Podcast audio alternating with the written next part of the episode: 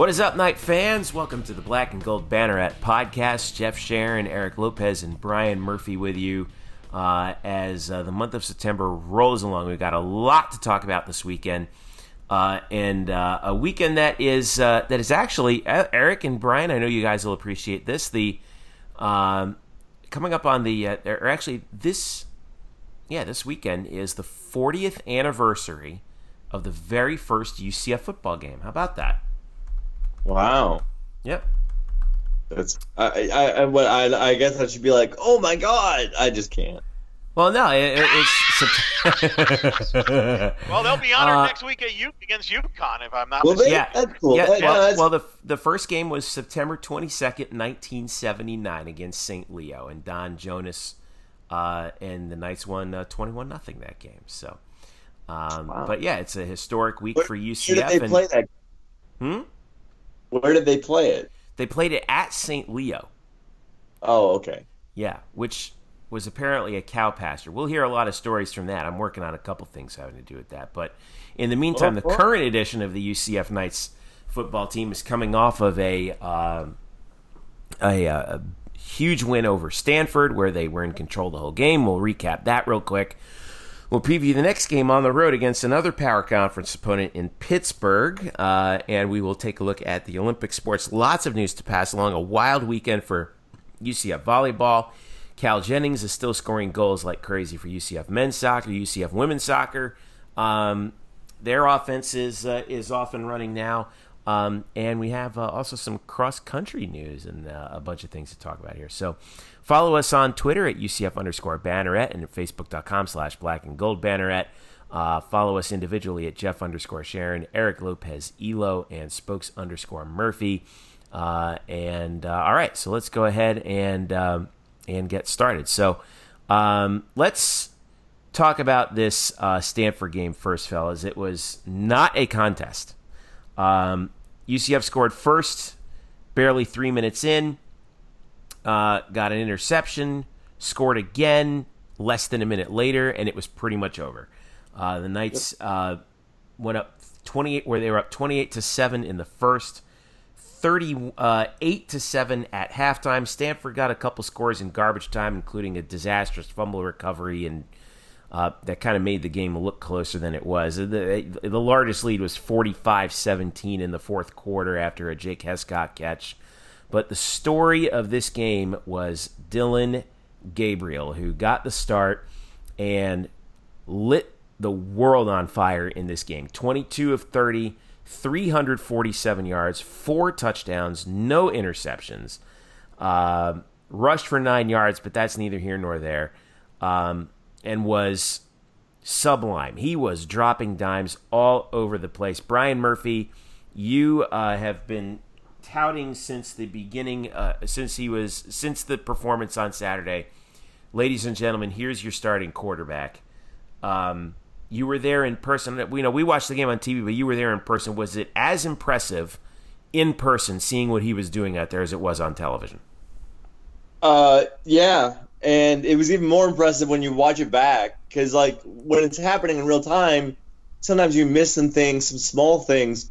But when you watch the game when you watch the game back i mean all, all granted i don't have the all 22 film i just have the tv shots but you can see like his footwork his ability to uh, like evade pressure but not like scramble keep his eyes downfield that you know that we've talked about his sense of calm and composure like he's got it. And you know, I don't think I was out on a limb saying that he was the guy, but I think once they scored, once they once they went up twenty-one to seven, he hit. Uh, I, I, believe uh, it was Gabe Davis. I think scored that third touchdown.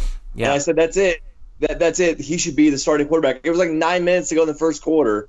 I was like, "He's got to be the guy." There's no doubt. And then he didn't do anything else in that game to disprove it. I mean, he was just he was outstanding. Certainly, second half they didn't score like they didn't do as much as they as they needed to, but really they didn't have a whole lot of chances. And I think you know Josh Heupel was was fine with how they didn't really do much in the second half because they were kind of playing back and Pitt had the ball a lot. So it was that first half. That first half was like you said, Jeff. It was sublime.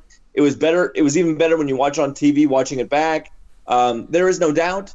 And yet, we can ask Jeff Lebby, the quarterbacks coach, uh, today. We asked him. This is Wednesday. We asked him uh, if Dillon Gabriel will be the starter. To which he said, uh, "We're still working through that." I don't even know what the point. Is. I mean, like what what windows are they trying to dress here? I I, I don't understand it, Murph.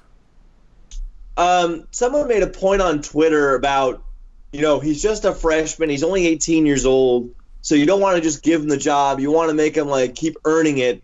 But my what, God, what does he have to do? He's he's earned it.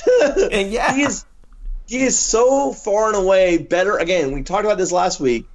He is a he is so far away a better passer than we've seen from Brandon Wimbush and two seasons with Darriel Mack. Uh, it's not even close. His accuracy is incredible. I, I, mean, there's really I can't find the correct superlatives to describe the way he might be a might be a better deep ball thrower than Milton even even with Milton healthy. Might be. I mean, and the way he again the the way he moves in the pocket, the way he sees the pressure, the way he reads off guys, uh, going through his progressions. I, I think also what sticks out with me he's got like one of the, he's got one of the highest you know yards per uh, yards per throw average in, in, in the in the college football because this kid has the guts, the testicular fortitude, just just chuck it up there and knowing that his and knowing that he's got the accuracy, he'll he'll put it on the money, and most times he does. Uh, again, there's not a bad thing I can really say about Dillon Gabriel. Certainly out of that Stanford game, I can't. We had some we had some gripes about the the the the FAU game where it looked like he was um, a bit juiced up early on with some some high deliveries and some throws that were kind of got away from him. Um, but man, this Stanford game was on a whole different level. Yeah, forty-five thousand people saw it. Um, it was uh, really a coming out party, uh, and it, not just for for Dillon Gabriel, but for UCF really in the national um, narrative. We have some sound that we wanted to share with you here. Uh, here is uh, Dillon Gabriel talking about um, his uh, mechanics on just that, uh, uh, Brian, his uh, deep ball? I think it, it, started from, from Monday. Um, I feel like last week I wasn't in, in a good body position. Feet weren't right. Uh, that little fix uh, showed today. Um, I think fixing the little things will create a bigger, bigger and better things. That's Dillon Gabriel after the Stanford game. Eric Lopez. Um, interesting how uh, some narratives sort of changed a little bit. You know, uh, uh, uh Kirk Herbstreit on his podcast on ESPN seems to have seems to have turned a bit of a corner on UCF. Finebaum, heaven forbid, had nice things to say about UCF on ESPN. Um, you know, I, I, st- I still, I'm with you. I, I, I just, I don't believe it. In fact, this almost feels like a setup to me. I mean, is it? What do you mean? Well, this is where everybody gets all upset and everything, right? I know. I, I have. I, I, I embrace my paranoid the, style. they were complimentary, and rightfully so. They UCF's one of the better teams in the country. I think that's proven. Um, not one word was said about, hey, they're one of the four best teams, which is really right because we're going to turn on these guys. We're going to now all of a sudden everybody likes Kirk Herbstreit, right? I mean, I've always liked Kirk Herbstreit, but uh, people didn't like Kirk Herbstreit. Now they like Kirk Herbstreit. Now they're going to turn on him in seven weeks when he doesn't have UCF in its top four. So I, I don't get caught up in the whole complimentary stuff because it's a week to week thing um, as far as that's concerned. So I, I, wouldn't get caught up. Let me just say about Dillon Gabriel. Uh, the, the, impressive thing to me about him was he admitted that the FAU game, his mechanics were off. Um, and he fixed that. Boy, did he fix that. Very good. It's pretty. I do pretty, wonder. It's pretty encouraging to see him fix his mechanics in one correct, week. Right. um, the interesting question, and, so, and, and I was on uh, with Mark Moses on earlier this week, uh, who does a radio show up in the Viera Melbourne area, drive time show, and and he brought up an interesting question, and I think the one question left about Dillon Gabriel is, what happens when he faces pressure, right? Because the thing, I mean, uh, for uh, let's give a compliment to the offensive line who gave Dillon Gabriel a ton of time to throw the football. So what happens if he doesn't? If he gets pressure, how will he handle that?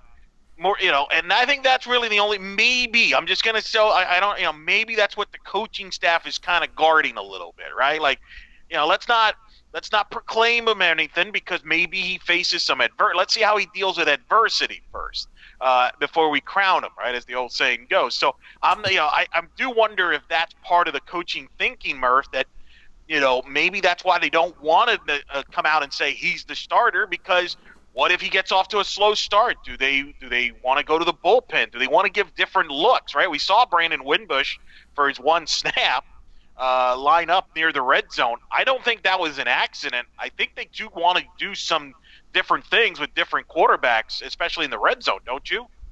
Uh, yeah, no, I, I think you're going. It's not like Dillon's going to be an exclusive act for that quarterback. They're going to do some different things down by that goal line, and I think this works well. You want, you know, Dillon Gabriel is about 5'11", uh, 185, whereas Brandon Wimbush is around 6'3", 230. Uh, and you saw, you know, them them put Brandon in for a QB draw at around the two yard line. It didn't work, but I think you're going to see more than more of that. And I think you might see more of that of two of Darriel Mack, who's kind of the same size and, right. and stature, yep. Because you want a bigger body in that area. UCF doesn't really have a big running back. Their biggest running back has probably been Tavius Thompson, and he's about 6'1", 200 pounds. So you you can have a bigger guy in there for the goal line yardage, like like the Panthers use Cam Newton or have used Cam Newton in the past, not this season, but have in the past. What is? We saw Florida do that. Florida did that with Tim Tebow, got him a national yeah. title his freshman year, where Chris. Leak was the thrower, but you bring in Tebow, they would bring him in on short yardage situations. I, I could right. definitely see that playing down here, and you know, according to Pat Narduzzi, you know, you don't want your quarterbacks apparently to run one too many times. Apparently. Uh, yeah. That was that was right up on the line. But hey, what? And that that brings me to another question. Like, what do you if you're Dar- uh, What do you do with Darriel Mack now at this point? I mean, um, well, he's not hundred percent. I don't think he's healthy yet, right? Murph? He was cleared. I mean, to, I, he was cleared to practice, right? I mean, no, yeah. he was he was cleared to play. He's been ah. cleared to play. Uh, is he in game shape? Is something that we can we can banter about. But, entirely, right? the fact is, he is he is he is physically cleared to play. Uh, he's been. They said he's been ramp. He's been ramping up activities since about the second week of camp. So really, he's been you know getting better and better for the last few weeks. It, it still doesn't replicate you know real time game snaps. What do you do if you're Brandon Wimbush and Darriel Mack? You stay ready. You stay ready, right? It's the next man up business. You know, yeah. so you, you stay ready. Try to work on your game. You know, work on your game. Make the best of the reps you get in practice. You know, get in the film room and uh, and make sure that if Dillon goes down, you're the next man up. Can we talk about the defense for a little bit too? Because they made KJ Costello look bad, and KJ Costello is a good football player. He was 21 to 44 for 199, one touchdown, one pick, but he was confused all day. Murph, what were they doing to him? They, uh, I think, in this game, that the defensive front did a lot of stunting, a lot of twisting. Basically, taking their defensive ends, defensive tackles, that front four, and crossing them over, sort of sending their tackles out wide, bringing their ends inside because Stanford's Stanford was missing both their starting offensive tackles, so they tried to do that to confuse their line. It did, especially early on. If you watch that game, Randy Charlton was everywhere in the first quarter. Was oh, he was. Yeah. Was completely unblockable, and you know uh, Shane Burnham, the defensive line coach, pointed this out a couple days ago. They hit him early. They hit him on the pick. They hit him on the first series of the game, and it sort of got into Costello's head to where he knew that he needed to be quicker with his reads, quicker with his throws, and that and that, sort of rushed everything he did from that point forward. Yeah, I mean that was that was really a master class put on by Randy Shannon in the front four, and um, it, it, was really something to watch. Um, a couple other statistics I wanted to get out there for everybody. Um, Greg McCrae Aver- another game where he averages almost 10 yards a carry, 11 carries, 109 yards, one touchdown. Of course, most of that was on one play. It was a 73 yard rush. Um, Adrian Killins uh, had eight carries for 49 yards, or excuse me, 44 yards um, to go with four catches for 28. Um, boy, did Gabe Davis have himself a day uh, against uh, against Stanford and Adebo, who you we'd said you know that was the big matchup, and you know a potential NFL guy in Gabriel at least coming in in the national picture against a definite NFL grade in Adebo, and he owned him the whole day. He dog walked him. He absolutely dog walked him. Uh, look, wow. I, I talked about this last week. I wanted that matchup injected into my veins because I was so looking forward to it. And and as a UCF fan and as a Gabe Davis fan, uh, you couldn't have asked for anything better. I mean, I, have written about it on this site, on Twitter, for other publications. Gabe Davis won almost every single aspect of that matchup against a All-American, uh, you know, uh, Nagurski and, and uh, Thorpe Award nominee, uh, who's going to be possibly a first-round pick in this draft for next year's NFL. He absolutely he studied him. He studied Adebo hard. He learned what his weaknesses are. He exploited them over and over again. And give credit to also Dillon Gabriel for putting some balls on the money deep down the field again. Yeah, I mean, and you want to see what the masterclass looks like in that? Take a look at Gabriel Davis's touchdown catch where he pulls that double move on Adebo. That was just flat disgusting. And the the dude, and we can't, so we can't see it in the TV shot too. But the 41 yard catch that he had called back because his left foot was a little too big Right, and stepped yeah. out of bounds. Burned him That on was that one too. also that was also a double move. That was another double move that he got him on before the touchdown. Uh, the fifth, there was a tw- there was a 20 yard crosser, a 20 yard in route on third and 15 where Debo is right with him. But Gabe, first of all, the ball is the ball was put per, in a perfect spot for Gabe Davis. But Gabe is just strong. He's just way strong, and, and he's able to make that catch with Debo all over him. Um, there were a couple of throws that that Gabriel missed um, that could have been a second touchdown for Gabe Davis. Adebo had not given up a touchdown since week nine of last season, and he gave up one, and probably should have tried to get up two to Gabe Davis in this game. Yeah, I mean, it was really. He made himself some money. He made Yeah, some, he he did. made himself some money, right? Because mean- people are watching this game, scouts are watching this game. They know about Gabe Davis, but you're watching this game for a Debo, and then you see him get roasted. As as Mark Jones said on the ESPN broadcast, uh, Gabe Davis is working Paulson and Debo like a part time job. Uh, and it's, it was true. He was totally working him, and uh, it, and I think when you look at the tape, you go, "Wow, we got something else here. We got we got a 6'3", 210 pound wideout who is double double moving and burning this first round corner. We got to look at this guy. Well, and and some That's UCF, I mean. UCF fans, some UCF fans won't like to hear this, but that pretty much he's gonna probably be gone after this year, right? If I he mean, sta- if he sta- If if he he stays stays healthy. healthy, if he stays healthy, I, I Yeah. just I mean look. Yeah. After Matt Leinart came back, I, I I'm not going to assume anything, um, but yeah, I mean it would, it would and it will it would you know I I don't know about the whole wide receiver class for this year's draft. We're way too far away from this, but like yeah, I would imagine that if he stays healthy, but, he's but here's the, the well, here's the thing: Dane Brugler, who's one of the better NFL, you know, guys evaluating talent as far as coming out of college, compared Gabe Davis to Corey Davis, who was Hmm. the kid that got drafted uh, by the Titans. I think it was the fifth fifth pick overall out of Western Michigan. yeah, fifth, and- yeah. Made he said he reminded him a lot about Corey Davis and he and, and Corey Davis kind of was just you know in Western Michigan right? You're not th- just kind of blew up right? It just kind of Right. blew up as that year went on and he caught fire.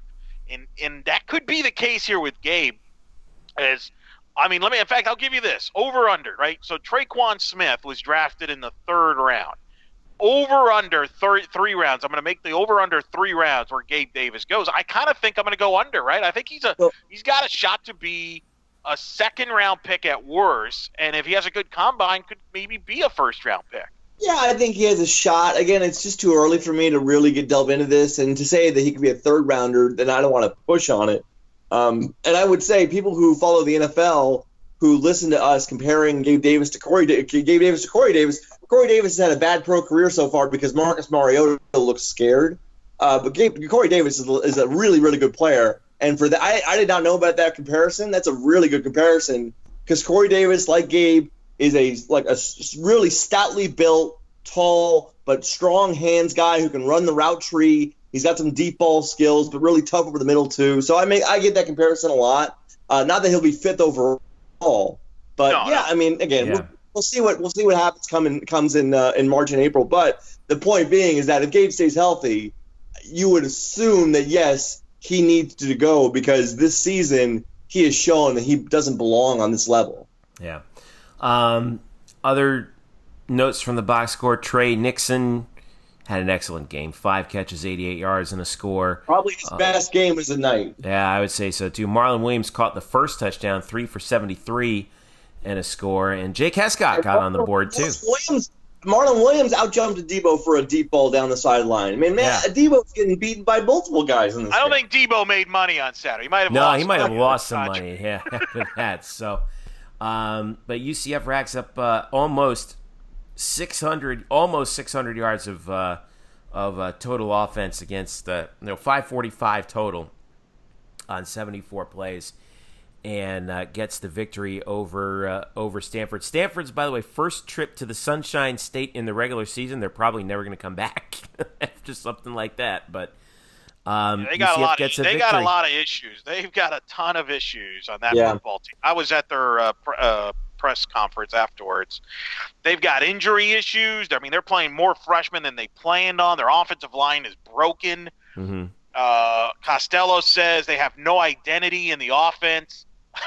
um, it's a mess. It's a, they're, they're, just it's Highway 88 for them this year, and that happens, and it's why, you know, yep. and it's too bad. It's too bad. Yeah, David Shaw. It's a credit to David Shaw actually that. that you know they, they seem to be at least maintaining that discipline. It's just you know he knows this is going to be a long haul for them. Here's a, a here's a, a, line from David Shaw that you were able to get for us, uh, Elo, on the whole you know Power Five, Group of Five thing. We're, we're, we're, years past that, and we've seen all these upsets that have happened in college football that are quote unquote upsets. Um, if you've got talent, you've got ability, you can play with anybody. That's uh, David Shaw talking about you know the real difference between. Um, you, know that there is no difference between these teams, at least in his eyes. And well, I mean, it's one thing if he says it, but you know, let's see if others believe it. Well, UCF will get another shot against uh, a power uh, conference team coming up this Saturday. The Pitt Panthers, UCF heading up there. Second meeting in as many years between um, these two squads. We're going to preview that in just a moment here on the Black and Gold Banneret podcast. Welcome back to the Black and Gold Banneret podcast. Jeff Sharon, Eric Lopez, Brian Murphy with you here. Blackandgoldbanneret.com, UCF underscore banneret on Twitter. We recapped uh, UCF football's victory over Stanford. Now the Knights go on the road. Um, for a matchup with an ACC team, the Pittsburgh Panthers, on Saturday at 3:30. TV, it'll be on uh, ABC on most of the East Coast, uh, ESPN2 on most of the West Coast. It's that split week, just like the uh, the game up in Memphis last year, Eric. Right? So, um, going to be hard to gauge the TV audience. By the way, uh, Eric, you had your uh, TV ratings up from the Stanford game um, today, and uh, um, turns out that the TV numbers weren't all that great for UCF. They had a, a lot of competition in the 3:30 slot, and I think a lot of people tuned out uh, after right. after the like first the five minutes. Where, that's right. That's just like a lot of students left at halftime, so that many television viewers uh, left this game. Uh, yeah, not not a great rating. It was down about 33 percent from last year's Boise State Oklahoma State game. It's the first UCF football telev a game that they were involved in on ESPN or ABC. I'm not talking ESPN two or any of the other ones. Just ESPN or ABC. It's the first UCF game they have not at least gotten a million viewers since the uh, infamous Thanksgiving Bowl uh, Thanksgiving yeah. game against South Florida, which was disgraceful. Um, so no, not a great number. Uh, obviously, lots of reasons for it. The game was obviously blowout early. Um, the fact that the first quarter took uh, about an hour, and I'm not even exaggerating that, is not a good thing. Um, you know, when when you know it's a bad quarter and a long quarter when I'm sitting next to Brian and Brian's very concerned about getting coffee. That tells you how long. oh man, two games now we have not had coffee. I am raising the red flag on this one. Oh my god, you guys. Are... Uh, so not good. Because yeah, we all know everyone loves media. People complaining about free food. Well, you know it. Um, so yeah, not a great number. Um, you know, it's one of their lowest rated games they've had in that slot and it's going to be interesting. I'm curious to see what they do moving forward. They got Pittsburgh on ABC. You mentioned the split regional coverage with Washington and BYU, so it's going to be a little harder to tell what the number is. But then they got UConn, which shocked me uh, for the seven o'clock ESPN two game. And I think one of the things that will be interesting that I'm in talking to people in the industry is is UCF can UCF carry a number as the showcase team instead mm-hmm. of being a supporting cast, right? Like Alabama carries a number regardless of how the blowout is. Certain other programs do. So the question that you see, I think people are curious about and this could have an impact down the road, three, four years from now, when we, if there is realignment, is is UCF truly a TV draw nationally? And I don't, you know, we don't know. I mean, honestly, we don't know yet. They've driven, they've gotten good numbers when they've played marquee opponents, uh, but can they draw numbers when they are the show? You know, the show. Yeah. You know, if you will, the lead act. Well, I think we- that remains to be seen. Well, we might get a little bit of a data point, like you said. It's going to be hard Sure. to tell because it's a split. It's a split uh, uh, uh, telecast this week, but uh, nonetheless, Pitts, uh, UCF heads up to Pittsburgh for the third all-time meeting between these two, and I think that's what they're booking on here because UCF comes in three and zero, ranked fifteenth. Pitt unranked. They're one and two. Their only win was was a uh, was a, a, a lackluster performance against Ohio. They're coming off a 17-10 loss to Penn State last week. Um, obviously, uh, a little bit of history between these two squads from last year's game. You know, because of the guys falling all over the place uh, for Pitt to try and slow UCF down. Um, not saying anything untoward was happening, but it looked a little odd. Uh, Hold on, I gotta get. I I gotta get Powerade, guys. Sorry, I'm cramping up a little bit. I'm gonna Yeah. hold on. Fluffy. Yeah. What do you- the, the show is going a little too fast for Eric. So Eric, you, you Yeah, got to get yeah. a massage out. You know, get get get the get the little roller out to work out that kink. Um, work out that Charlie horse for you. Um, this game will be at Heinz Field, home of the Pittsburgh Steelers and Pitt. By the way, did you know Pitt actually had an on-campus football stadium and they demolished it? Yes. Yeah, to, to build the new arena, Petersen Event Center. So that tells you what uh, that tells you how much Pitt thinks about football, I guess, in the long run. Uh, Pat Narduzzi, Dan the head coach. walking through that door. No, he Tony is not. Uh, UCF, of course, won the matchup last year 45 14 in late September. Um, uh, yeah, I mean, I, I mean, well, here we go. It's it's going to be it's an it's an opportunity against a power conference team, but not one of the big, huge marquee name power conference teams. Uh, but um, you, you know, another chance on national television. Murph. Um, Uh, Jeffrey, Jeffrey, you're trying to drag this out into something it's it's not. Okay. Okay. Why is it not? It's not. Okay. Just Go say for it, like Just- it is. Just, uh, This is- just. Well, here's okay. Okay. Here's here's my angle. Here's my angle, and this is where I get. I, I'm going to tell you, you Eric Lopez and Brian Murphy, why I'm a no. little scared this week. Oh god, God. here we go. Okay. All right. I'm looking at the line. All right. I'm on OddsShark, and I'm looking at all the Yep. lines across the and and OddsShark can you know, um, uh, aggregates lines from other places. So the line started at ten. All right? and it steadily bumped up. It peaked at 14 on Monday. All right, UCF by 14 Sounds points. like a lot of smart people there. Yep. Now it's at 12. Yeah. yeah. So what am I missing here? Why is the line climbing back down? Where would the where the FAU line close at? Uh, I don't remember. I'll have to pull that up. Close at ten. Yeah, but it kept going up. That's the thing, Yeah, right? but it closed Why at is this 10. one coming back down? Well, it First matter. point is let's see where it closes because anybody that follows gambling knows the smart people vote either bet early or they bet at the end. They don't bet in the middle. So the reason why that number is dropping is because that's public money. So the public doesn't have a clue. They're like, "Hey, it's Pittsburgh. Hey, they're at home and they're this big of an underdog. Get out of here against a, you know, a team in the American. What Central Florida? Where is that from? Okay, I'm going to take Pittsburgh to cover 14. That's why the number dropped. It's just, you know, it doesn't mean anything. I wouldn't read any anything to it. Just like uh, the Stanford game. What was it? It was like eight and a half for most of the week, and then at the last minute, it jumped to like ten. Right? Yeah, Like, it did seven and a jump. to open, and then it went eight and a half, and then it kind of went nine and ten the last couple days. Right. Yeah. So we saw, and by the way, me and Murph, the only two people that predicted a blowout, as rightfully so. Thank you. Uh, I get the exact margin, 18 correct. I think Murph got the point total right, or at least was closest to it. I was So we both- I had thirty. I had 38-17, which I believe was the actual score of the game for a bit. So I was very happy Yes. about that. We both nailed that. We are unlike other people who before the season picked this game as a loss to Stanford. We won't mention who I they will, are. They, no, I will mention who Uh-huh. that is. I am one of them. I at the beginning of the season, I thought this would be, I thought this game would be a tough one. That I and and you know, much to my delight, I was wrong. So Yes, they were. Um, well, yes, they were. Um, so so- anyway, the point is, I, I wouldn't read too much into the numbers. Uh, Pitt's terrible. I watch Pitt. I watch Pitt. For multiple. Tell us games. how you really feel. No, Uh, Pat Nard- in fact, Pat Narduzzi should probably get fired um, sooner than later if I was a Pitt fan, but they may not care. Um, they have no offense. They have a good line. Now, they had a good line last year, but it hasn't shown up yet this year. Uh, they weren't as fast as they had trouble with UCF speed last year and their athleticism.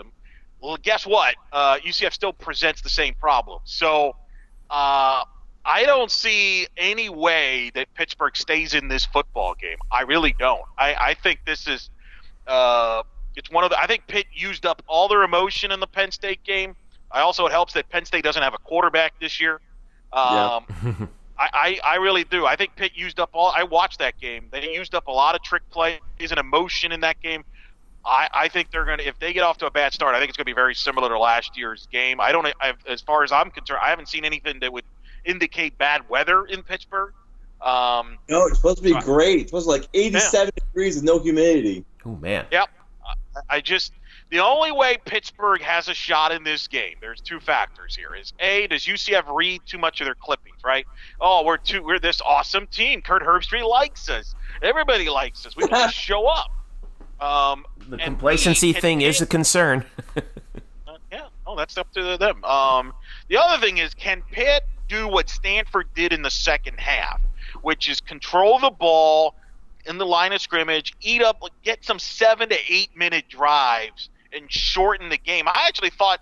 I think the thing that frustrated David Shaw is I think he would have, you know, if they would have copied the second half in the first half, it might have been a completely different game, but it didn't. Um, but can Pitt afford? Can they do that? That's what they're going to try to do. Whether they can or can't, I think is a, is the big question. Yeah. I, I, well, by the way, a little note on that: sixty-seven percent of the money is on UCF minus twelve. Uh, the un- over/under sixty-one and a half, and fifty-seven percent of the money is on the under. Uh, and uh, what was the other thing? I said? Oh, this is interesting. UCF is under in nine of their last thirteen. By the way, so I thought that was that was pretty interesting. But Here's the Uh, pit. Uh, here's the pit totals this year offensively. They scored 14 points at home when they lost to Virginia, 30 to 14. They beat the powerhouse Bobcats of Frank Solich in Ohio at home, 20 to 10. And then they lost to Penn State, 17 to 10. So 14, game- 20, and Yeah, ten. that game, that Penn State game did have a lot of rain in the first like 20, 25 minutes, Eric. It did. No, it, it did. It, it did have a delay, uh, a little weather there, you know. But other, I mean, they're not an explosive offense. They have, you know, Pickett's the quarter uh, as the quarterback's not anything great. I mean, it's not rocket science. Is the only. It's only going to come down to can Pitt be more physical than UCF at the line of scrimmage on both sides of the ball, control the time of possession, and shorten the game. Because if they don't, if they're off the field quickly, it's going to be the same game as last year. Yeah. Interestingly enough, you know, uh, uh, Pitt is actually outgaining its opponents on average, 380 to 303. Um, they're but Pitt's only rushing for 87 yards a game. Uh, that- That's the and- thing that hurts them. They yeah. were a better running team last year. They were really, Yeah, especially. and, and, and if you're going to keep half- UCF off the field, you've got to run the football, and they, Yes. and they're and they just haven't done it yet. And in games where they should be running the football against those kinds of um, opponents, Murph, uh, what's what are you reading on Pitt from uh, from the UCF from inside the clubhouse, if you will? Well, I mean, they're going to say all the right things, right? Like, you know, they're strong, physical, We're going to go Yeah. one and oh. zero. yada yada yada. I will say, like, as I put out on Twitter, I mean, there's so many th- there's so many things in this game that lean UCF's way, and another one of them is how you is how Pittsburgh's secondary plays, which I mentioned on Twitter. There's a video that I put up on Twitter today of Tre, talking to Tre Nixon about how Pittsburgh plays a lot of man-to-man press coverage. The cornerbacks want to press you at the line of scrimmage. The problem with that with UCF is that's the defense they face every day in practice because that's the defense they play as well. So that's not going to bother them. And I believe they have the athletes. I, I will say Pitt does have a couple of decent corners, but they they, they I mean so so did Stanford. They had a first rounder, and Gabe Davis made it look silly. so it doesn't like it's not that that is not an advantage. Uh, the offensive line for Pittsburgh, you talked about the running game, how it's not gotten off the ground. That offensive line is just not creating a lot of push. Uh, their left tackle is is uh, a redshirt sophomore, is having a really tough time around the edge. So I think Brendan Hayes and Rand Charlton again could have a lot of uh, a lot of success. Um, but I mean, there's so many things I could I could look at. Kenny Pickett, who was not good in this game last year, is really just he's a game manager. He's kind of I mean, he yep. plays like KJ Costello played against UCF last week. He wants to do a lot of short stuff. Watch out for the screen game. They like to throw the yep. screens a lot. Yep. Um, they Just like to try do a lot and of convert your crossing third and mediums all the time. You know. Yeah, they, they like to say, and again, they like to do the long drives. They had a really long drive against Pitt against Penn State. I think in the second quarter they had like an eight. They had like an 18 play nine minute drive. We talked about that with Stanford. Stanford wanted to do that too. Stanford had only two drives of at least five minutes, and they only and the, by the time they got to that drive, it was already like 38 to seven. It didn't matter. The game was over. Um, so Pickett's not very good. You know, their running game can't get off the ground. Uh, you know, Pitt has scored a total of 44 points this year. UCF's lowest scoring total in any game is the 45. They just scored against Stanford. Put it to this way: this is a wor- this is a worse Pitt team than last year, and you could argue that this is a way better UCF team than last year. So, yeah, I will yeah. say, you know, so if there's one thing that that Pitt could do, and and Jeff, you talked about the pressure. It's interesting that this Pitt team is really good at, at rushing the passer up front. They do send a lot of guys. They send a lot of blitzes. Um, but uh, Jaylen Twyman has been really outstanding as a defensive tackle, getting upfield, getting to the quarterback. And for a defensive line that's missing really probably their, their like well, certainly their best pass rusher, uh, and uh, I think it was Rashad Weaver. He tore his ACL before the season. He was their leader in sacks. He's out for the year. They're missing yep. Keyshon Camp, another defensive lineman who is a, a, a good pass rusher. Uh, and yet, even without them, they're still rushing the passer pretty well. They, they, that's one thing they do actually really good is getting to the quarterback. They, yeah. they got to the Penn State quarterback, but as Eric pointed out, that Penn State quarterback has no idea what he's doing right now. Dillon Gabriel, Dillon Gabriel for his for his 18 year old self.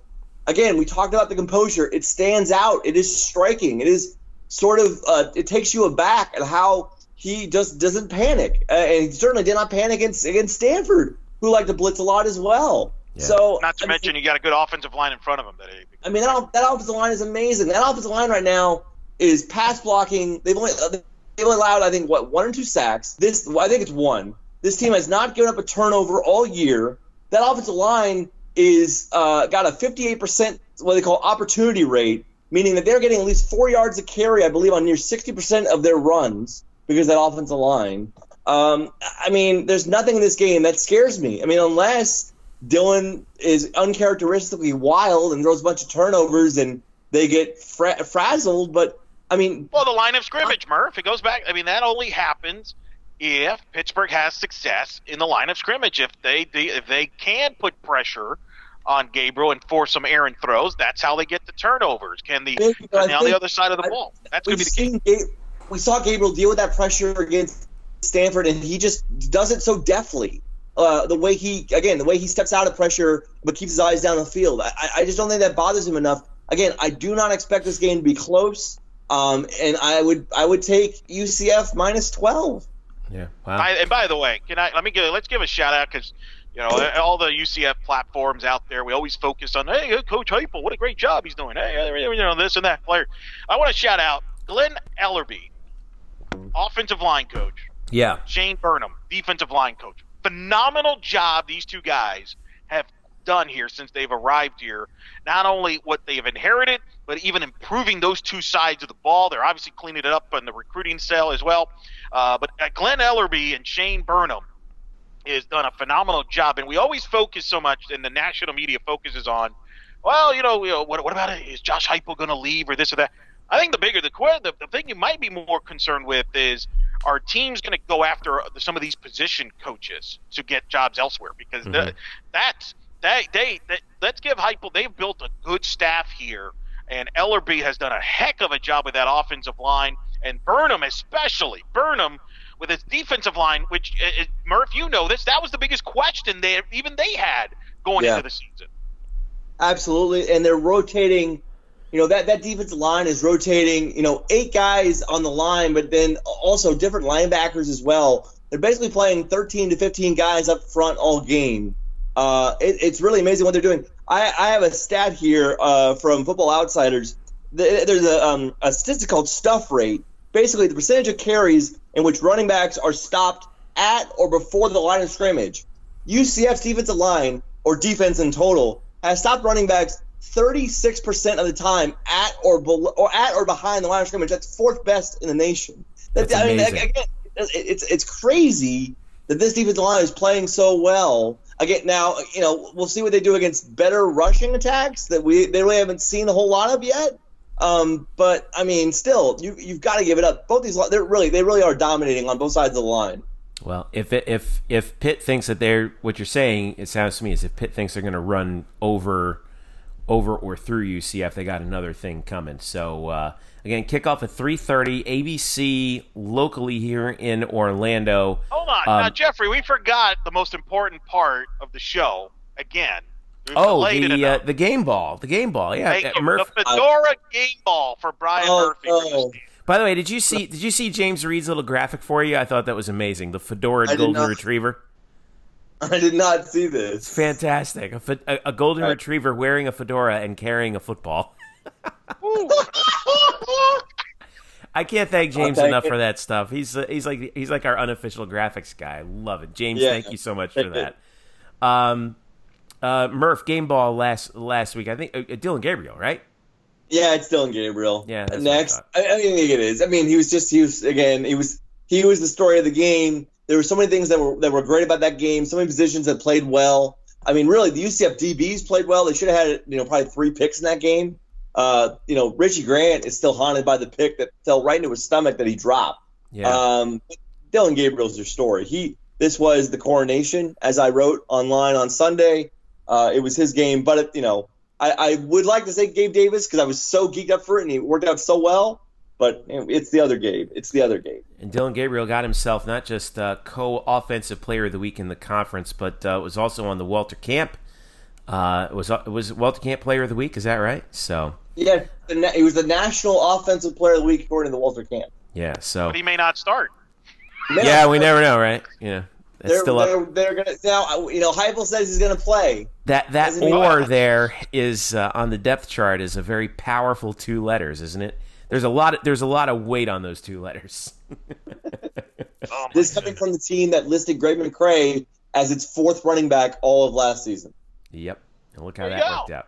Um, so, so this, by the way, is actually a very good. Uh, a, a couple of uh, one really interesting matchup in the American uh, takes place on Thursday night. Houston is at Tulane.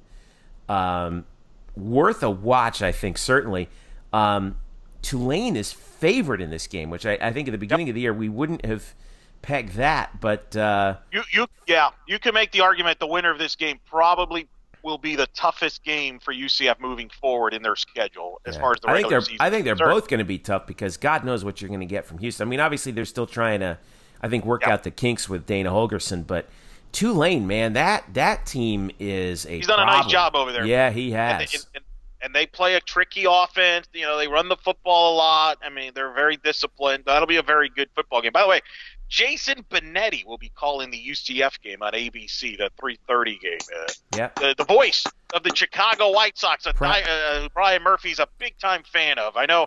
and really, proud that's Syracuse looking to. University graduate, by the way, proud Syracuse University. Oh graduate. boy. So You're looking Uh, forward to that. Like, what are you going to ask him if you run into him? What do you What do you say? I just want to thank him. He's a he's a tra- he's a he's a trailblazer. For those who know what that means.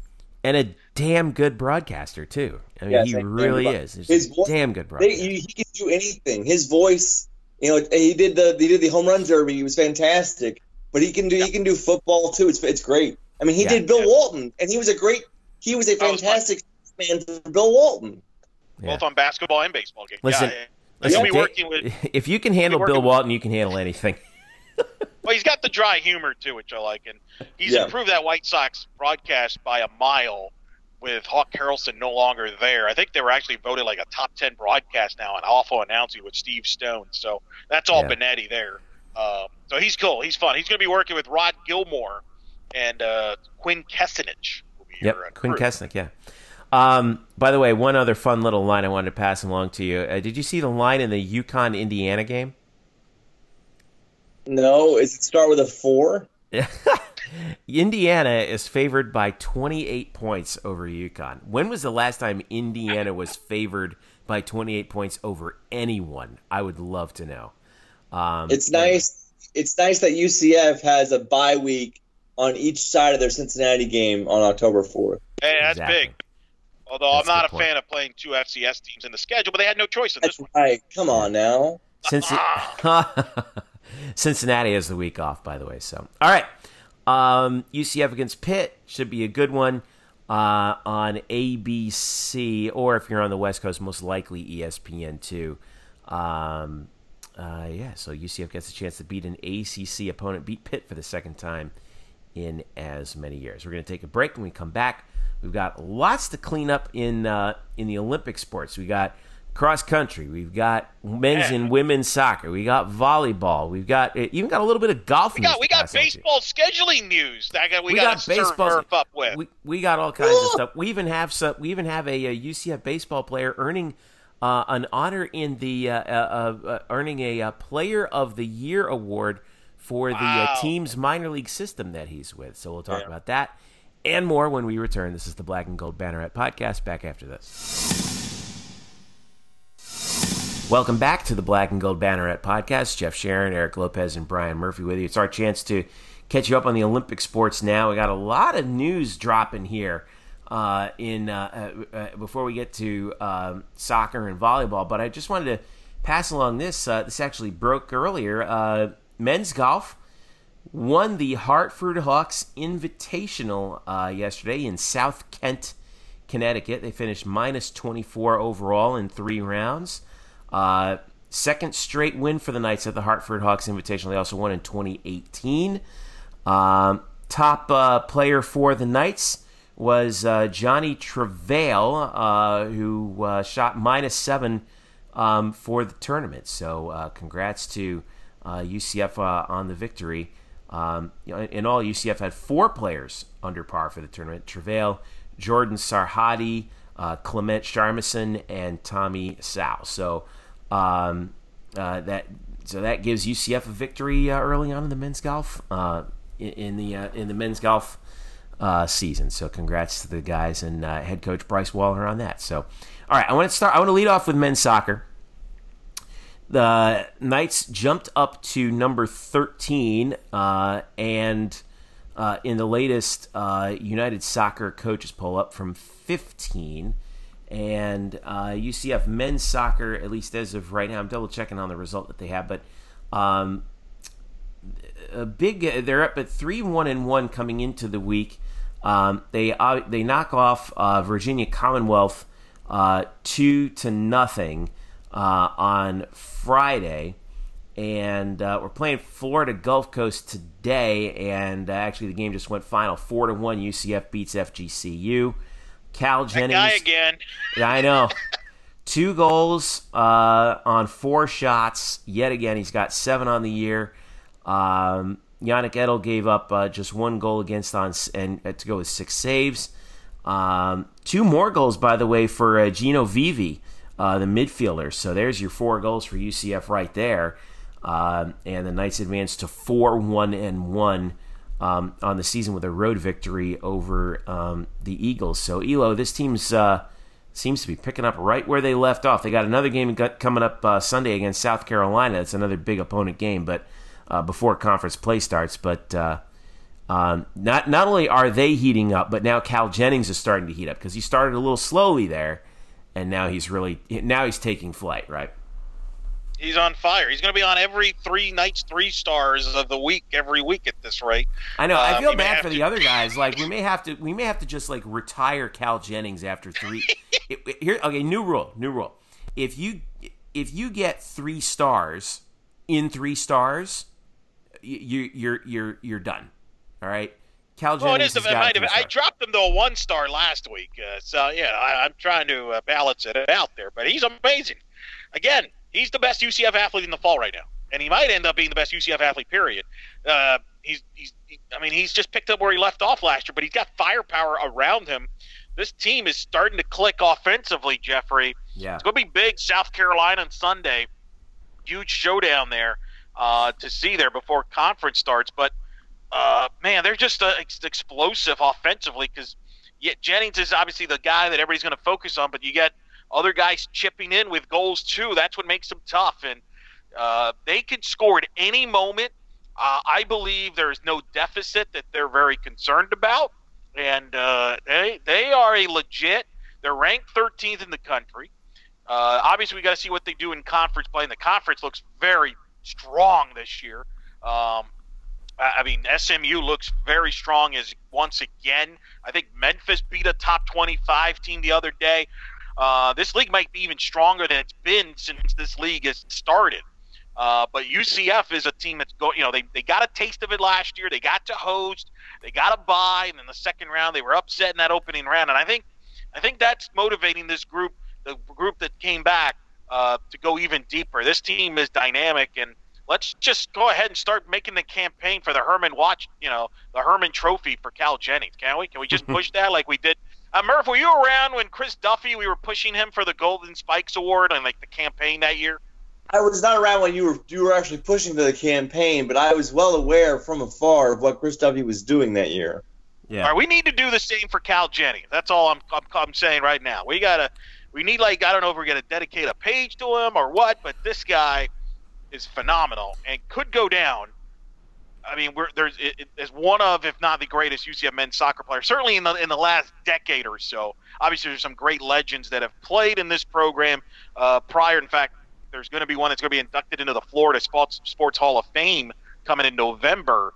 But uh, man, Cal Jennings is just yeah. awesome to watch. By the way, his at four goals right now, or excuse me, six goals after tonight, that puts him tied for second in the country. Uh, the leaders are uh, there's there are six guys with seven goals, um, including Jordan Hall of UConn. Boy, can't wait for that matchup, huh? Cal Jennings and Jordan Hall of UConn. That should be a good one. UCF's next game is home against South Carolina uh, Sunday uh, the 22nd.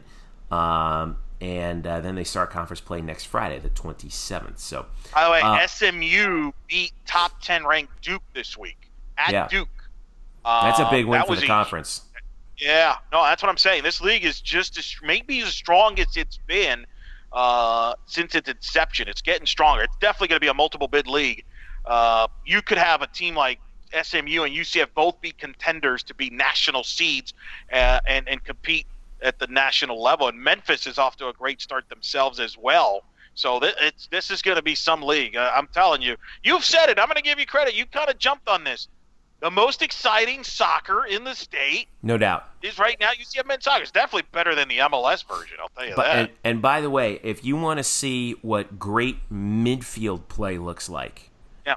go see UCF men's soccer on, because we've been seeing. match, we've been see, but seriously though, when you see the way their midfielders handle the ball and transition to offense to get the ball to Jennings and and the other guys upfield it, it, they have UCF really does have some of the best passing midfielders in the country. There's no question about that. So if you so if you're a young midfielder and you want to see how to play midfield, come to a UCF game. I think that's what you want to see. So uh, speaking of soccer, women's soccer, um, they are uh, they're starting to heat up a little bit too here, Eric. They're at three one and two, um, and uh, coming off of two straight uh, games at home where they just unleashed on their opponents. Last Thursday against Arizona State, UCF wins four to one um, against the Pac-12 team. Now Arizona State's not expected to be very good in the Pac-12, but they are five and they were five and two coming in, and UCF got uh, goals from four different players: Jessica Taylor, Zandy Soree,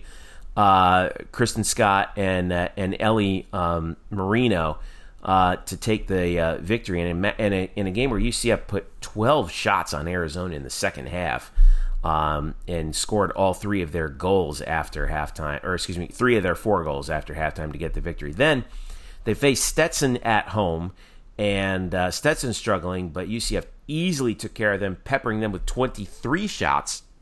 Final score there was 5 nothing. Scott scored another one, as did Talia Gabara and Mallory Olson. But the story was Andy Soree again with uh, a pair of PKs. Uh, in fact, UCF got three goals off of PKs. Scott's goal was off of a PK. Uh, but Zandy Soree was uh, got herself some conference honors this week, and she earned one of our stars, Eric, for uh, three goals in two games to get her team uh, up to up to three one and two. She was tremendous there. It was yes, right. It was our Knights uh, star, uh, three star of the week.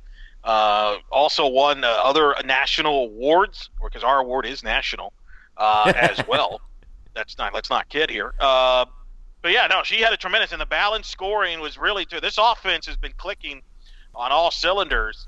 Uh, that's the big sight to see. And their defense has been really good. They've obviously played a great three match streak here, going back to the Florida win mm-hmm. to score outscored their opponents. What is it, eleven to one in the last three matches? Now we'll see if that travels to the West Coast against Long Beach and uh, and certainly at, at Long Beach State and then UC Irvine. It'll be interesting how they handle the West Coast and how they kind of you know fit with that role you know deal on the road there and keep that momentum they've built here in the last couple of weeks.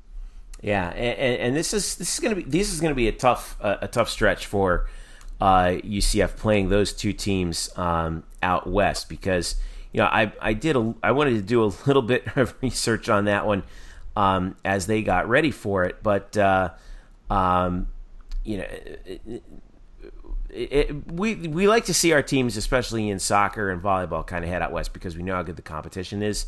Long Beach State is actually receiving votes in the top 25. Um, so that'll be a very good matchup. And then they got to make the, tri- the, make the trip out to Irvine to play them too. So UCF themselves are receiving some votes in the coaches poll. We'll see how that works out um, heading forward. So let's. Uh, uh, so UCF. By the way, sorry, the, the yeah, national award I was uh, referencing to was the uh, top drawer soccer team. She made the all top drawer soccer team of the week, which is pretty That's good right. honor. Yeah. So congrats to uh, Zandy, and uh, and we'll see what Receiving UCF does when they go out west. That's yeah. right. They'll probably Coast, receive. Trip, yeah. They'll probably receive a few more votes if they can if they can come out of there undefeated against Long Beach and Irvine. So we'll see how come that on, works Kirk, out. Come on, give women's soccer some love too while you're at it.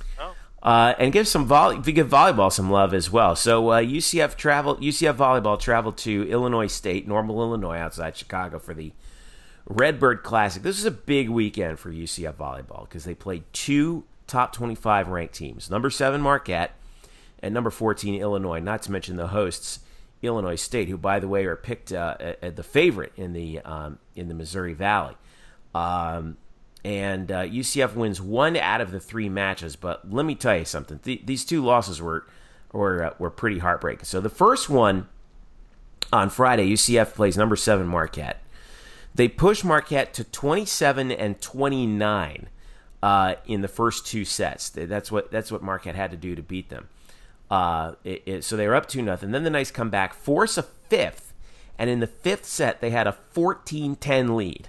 UCF did, and then dropped six consecutive points to the Golden Eagles and lost the match in five. Was, I, have never seen in volleyball uh, a, a, more heartbreaking way to lose, especially against a team that's top ten in the country. So. Um, you and I were talking after that, Eric, and you're like, man, I don't know how they're going to recover after this. Well, guess what?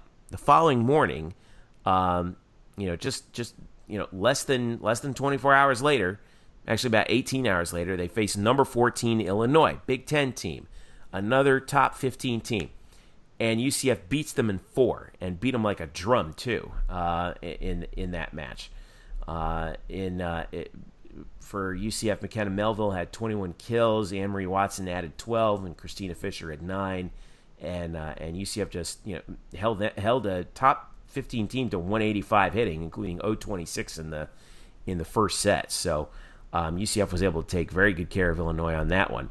Um, now the schedule shifted uh, because then they had to come back and play Illinois State later that day, the hosts in the nightcap. Er, in uh, and again, it goes to five. Uh, Illinois State, like we said, very very good team coming into this year, six and one favored to uh, favored to win the MVC. And again, UCF goes to five with them, and then Illinois State takes it in the fifth, uh, 15-10. Uh, Illinois State had to win the fourth set 26-24 just to force the fifth set um, on their floor. Um, and uh, the two teams were basically about as even matched as you could as you could be. The hitting percentages were 199 for UCF to 196 for uh, Illinois State. But uh, again, Melville was 17, Fisher with 12, Amory Watson with 11, but it just wasn't enough against Kaylee Martin, um, who had 21 kills for uh, Illinois State. And uh, UCF gets out of there with. I mean, as difficult a one and two record in that weekend as you could possibly ask for, um, and uh, I mean that was that that was tough to watch. I'm not gonna lie, that was um, that was a that was a tough weekend, and yet they're still receiving votes in the AVCA coaches poll because um, you know, like I said, they took they they should have beaten Marquette. They beat Illinois, and they took Illinois State to five on their home floor.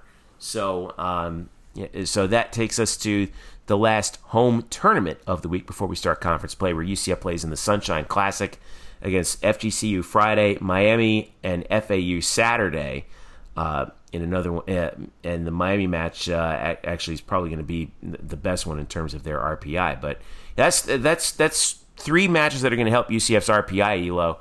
And, uh, and although man, I, am sure they're going to look back at that Marquette match and be like, I can't believe. Well, it's a what if weekend, right? It's a what if weekend. You're one swing away from two and one. I think the question leaving there is not able to close out the Marquette match. He did have a two set to one lead in that Illinois State match. Probably ran out a little bit out of gas. Is that a trend or just kind of a aberration thing? Do you learn from that and move forward and make them better for it? Or the, could that be a disturbing trend that we foreshadow that they didn't close a couple of those matches? That remains to be seen. I tend to think they'll be fine. They're not going to play outside of Cincinnati, in my opinion, the rest of the way, I don't think they're going to play teams as good as those teams they played uh, this past weekend. So I think yeah. that's the beauty of playing those games and those matches. It should get you better, and I think they learn from it. And at least they salvage that Illinois match. I'll tell you, that 11 a.m. time slot's been very good at UCF volleyball. They've beaten USC in that time slot in Florida a couple times. Now they beat Illinois.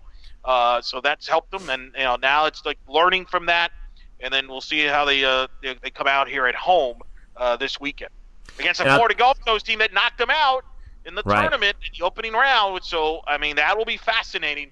Uh, we know that Florida Gulf Coast has a good program. I know you're pumping Miami up, but Florida Gulf Coast showed everybody uh, that's that's that's going to be a tough match Friday night.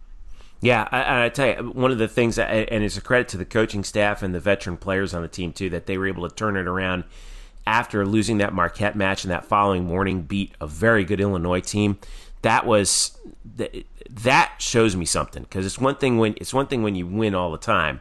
It's another thing when you get knocked down, do you get back up? And I think to do that against Illinois, and then Illinois State was t- going to be a tough match anyway, no matter what. But they took care of business against Illinois. At least you salvage, like you said, salvage that one and move on from there. Um, what else? Uh, we got some uh, tennis news, Eric. Um, the women's tennis rankings came out for the 2019-2020 season. Uh, four UC, excuse me, three UCF Knights are ranked in singles play. Valeria Zaleva is 29th in the country. Ksenia Kuznetsova is 62nd. Rebecca Stolmar is 98th. And two doubles teams uh, are uh, ranked as well in the preseason. Uh, Zaleva and Kuznetsova together are number seven in the country and uh, Stolmar and Marie Madel uh, are uh, number 31 in the country. So uh, that's some good news for UCF women's tennis as they as they try to continue their quest to maybe get back to a, a, a perhaps win a national championship this year after what they did last year. So.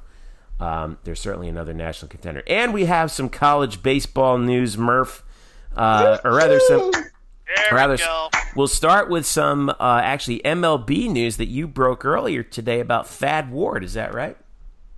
I did. Okay, so one, I did not break this. you bro- well, you no broke it. You broke it. You broke it to me, so I didn't know about it until you yeah, tweeted right. it. I made you aware of this.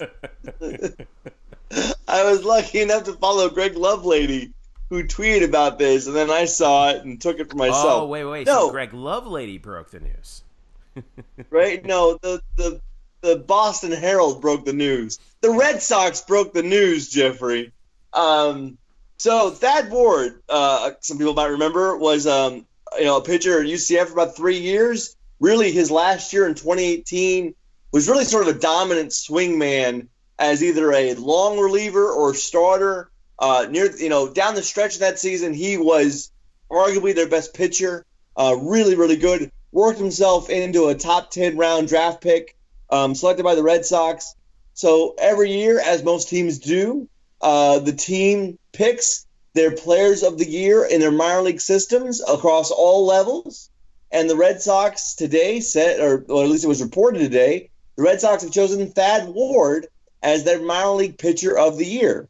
He basically spent this year between, uh, I think, uh, low A and high A, um, and across about 126 innings, he had an ERA of 2.14, and he struck out 157 guys in 126 innings. This is a guy who I did not know if he could really be a starter. Certainly, you know, have a long pro career as a starter because he really wasn't that consistently here at UCF. But the Red Sox have turned him into a starter, and he is a dynamite pitcher right now. Their system is not very good, but he is, according to Baseball America, at the midseason point, he was their number eight overall prospect. And I don't think they saw that coming from Thad Ward when they drafted him. I believe it was in the sixth round, maybe I think it was. Mm. Um, but he's been he's been outstanding and got lauded for it today. Right, and then and they need arms there. They need the Red Sox, Murph. For those that don't their, follow, their, their farm system needs anything. Any, well, their big league team needs arms. That's what I'm saying, though. Like he's there's a he has a shot eventually to get up there because they don't have a lot of quality arms. They they just signed Chris Sale to an ex, expensive extension with his arm kind of being very questionable at best right now. David Price might not be there long. I mean, their bullpen has been a mess. Like mm-hmm. he could be a part of the Red Sox future here. Possibly. I mean, certainly he's worked himself into the situation where he could be. And again, he was he was drafted in the fifth round in 2018. Um, and, and I don't, again, I don't think they saw this kind of results coming from, from coming from him this quickly. And for a kid who you know, you know, when he was growing up in in South in the Florida area, he was actually a bat boy for the Red Sox during spring wow. training year. Oh. So hmm. He was hanging out with like Manny and Ortiz and Jason Varitek and those kind of guys, and now he's pitching for the Red Sox and uh, and certainly doing quite well. Yeah, so that's a good story. That's a good story. Now, now Murph, we are 147 days, 147 days from for opening day, college baseball, 2020. Oh, man, getting, huh? sweaty. getting sweaty. Woo! yo, yo, yo, not even that.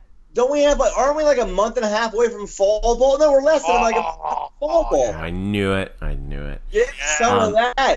Well, here's Get how some college action at UCF. Here's how there urgent. Well, here's how urgent UConn is to get to get through get to baseball season and out of the conference. Um, they released their baseball schedule already. Yep. That's um, right. And now, uh, mark mark your calendars, ladies and gentlemen. uh, UCF and UConn will play their uh, final uh, games against each other in Storrs at Elliot Ballpark on the 9th, 10th, and 11th of April. Whoopity doo. Uh, the now, American. Is, is that, weather not, may not that, be good there. That's not good weather up there in Connecticut in April.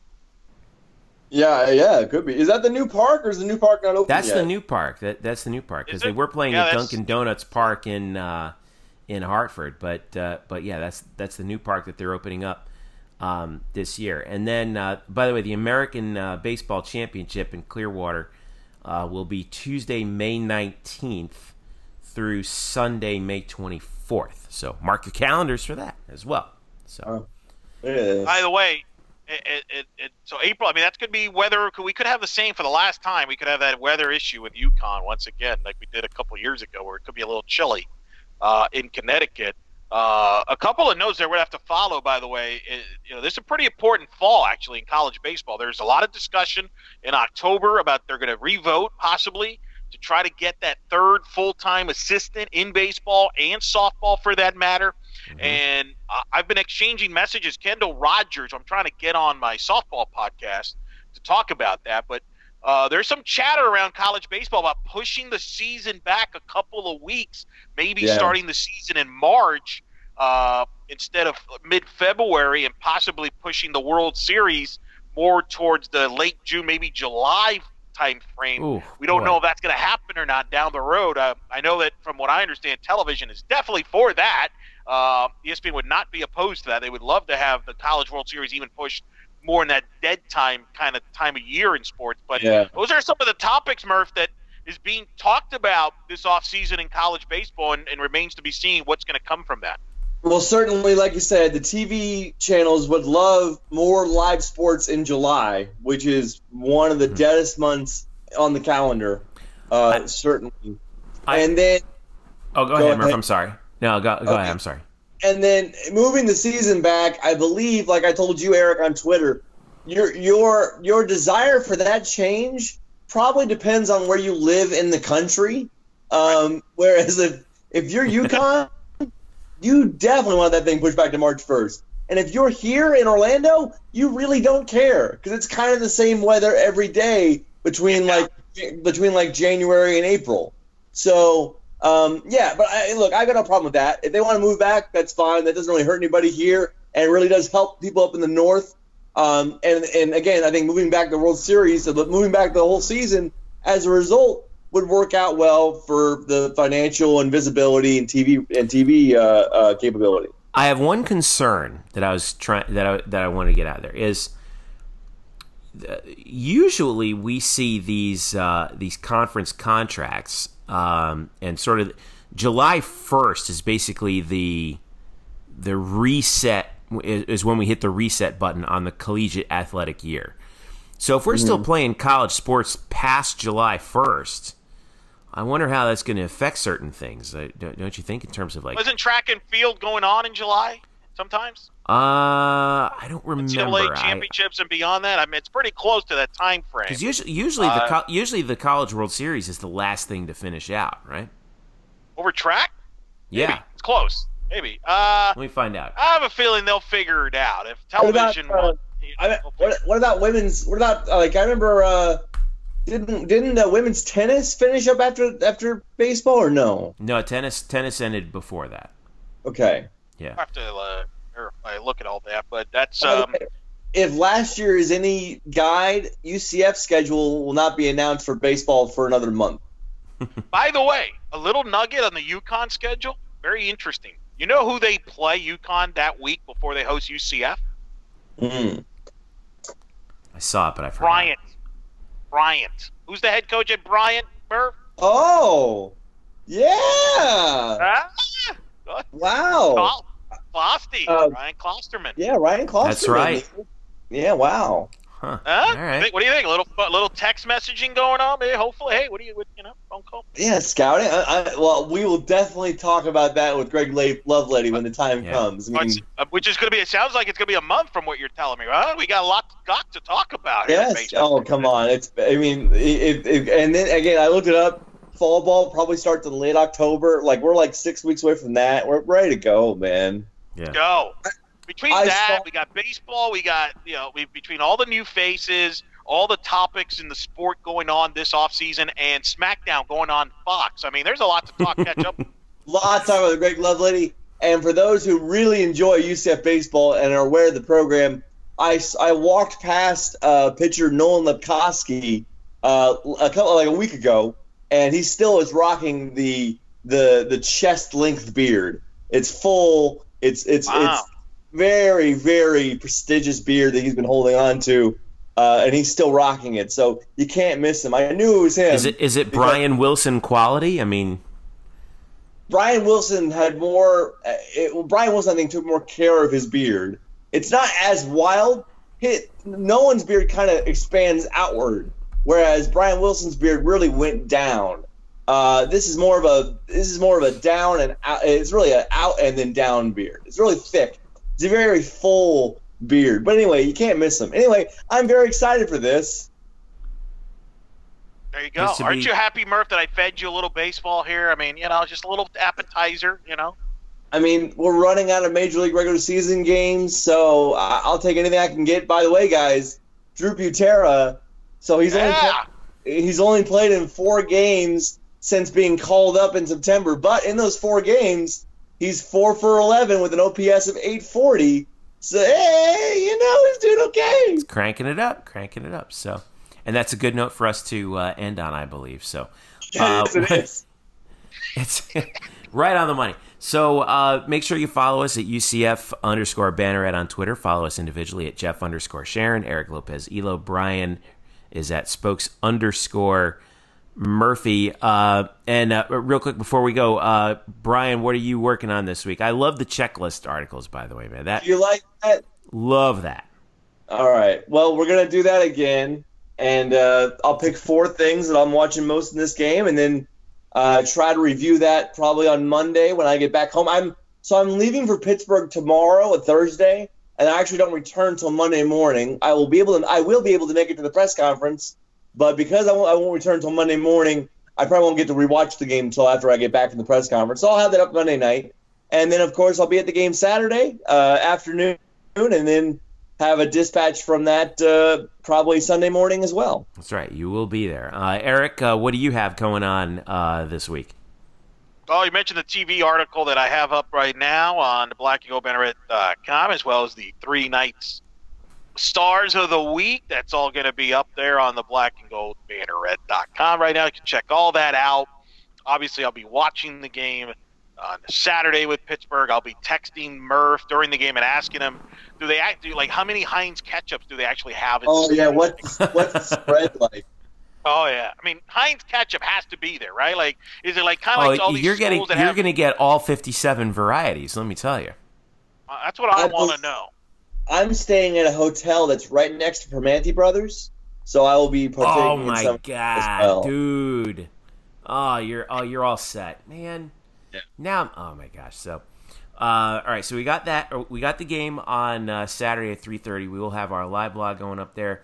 By the way, Luke Saris has got a mailbag column coming.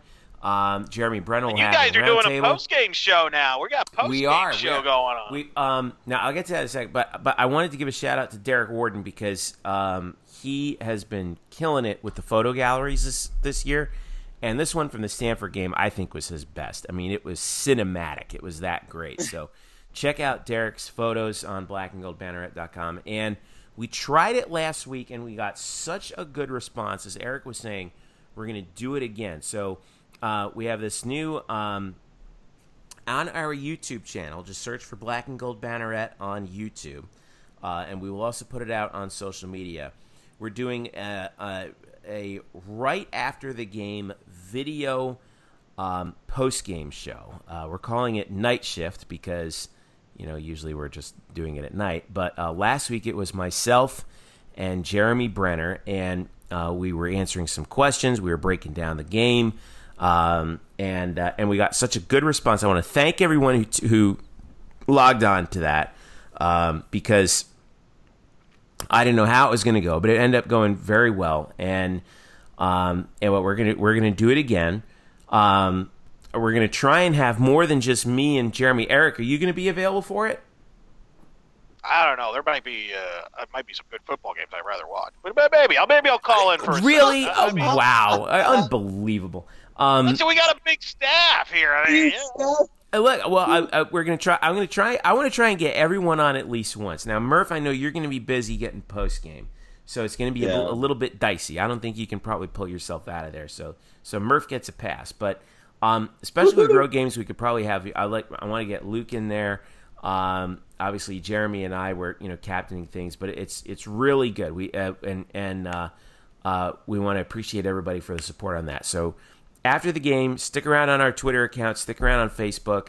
Uh, we'll send out the link as soon as we decide to, um, as soon as we get everything sure cleaned Luke, up and go if live. Luke's on and Jeremy, they will analyze and compare UCF beating Pittsburgh's score to like Pittsburgh Penn State, and you know, just come to a lot of you know conclusions that really don't need to be concluded. But it will be wow, concluded. are you are you throwing shade at fellow staff members, Eric Lopez? I am. Shocked. Oh no, it's just everybody that I know it's coming. Like, we're, gonna, we're gonna do the whole scoreboard comparison, which is one of my. It just it gets it just drives me pulls my hair a little bit when I see everybody. Well, that team beat that team by that much more than the other team beat that much because you know it's just it's it's the same thing. No, it's not. It's the transitive property of sports. Oof.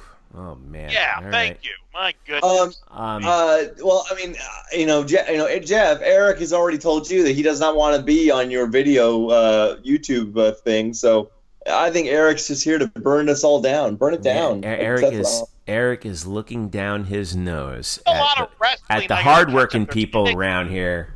There's there's you know. NXT now on Wednesday nights from Full Sail. Okay, I mean there's there, there's just a lot of stuff I got to you know catch. up Jeffrey, are you are you gonna get his tickets to NXT? Yeah. I I want to. I I certainly want to try. I certainly want to try. I I I I'm I'm I'm intrigued. I want to see. I want to see what it looks like. So. So it should be um, We'll pretty come, how about this? We'll come on the po- we'll come on the post game show if you guy if you get us some free NXT tickets. That's There Deal. you go. Deal. All right. Um, right. Yeah, yeah. Or maybe- It's I will I will try I will try my best to make that happen. Um, and also, by the way, our Orlando one and zero T-shirts from BreakingT are available right now. So you, if you hop onto our website, it's up there on the it, it's right up there at the top. If you really like our T-shirts, by the way, thanks to the folks at Breaking Tea for helping us out with that. Um, make sure you check one out, and you can order one for yourself um, as well. So. That'll do it for us for tonight. Make sure you follow us at blackandgoldbanneret.com, UCF underscore banneret on Twitter, facebook.com slash blackandgoldbanneret, and subscribe to this podcast and tell your friends. Leave us a rating to let us know how, how we're doing. For all of us here at Black and Gold Banneret, SB Nation's home for UCF sports, and Brian and Eric, I'm Jeff. Thank you so much for listening. Enjoy the pit game. We'll catch you next week, and we will catch you right after the game for Night Shift on our YouTube channel. We'll see you then.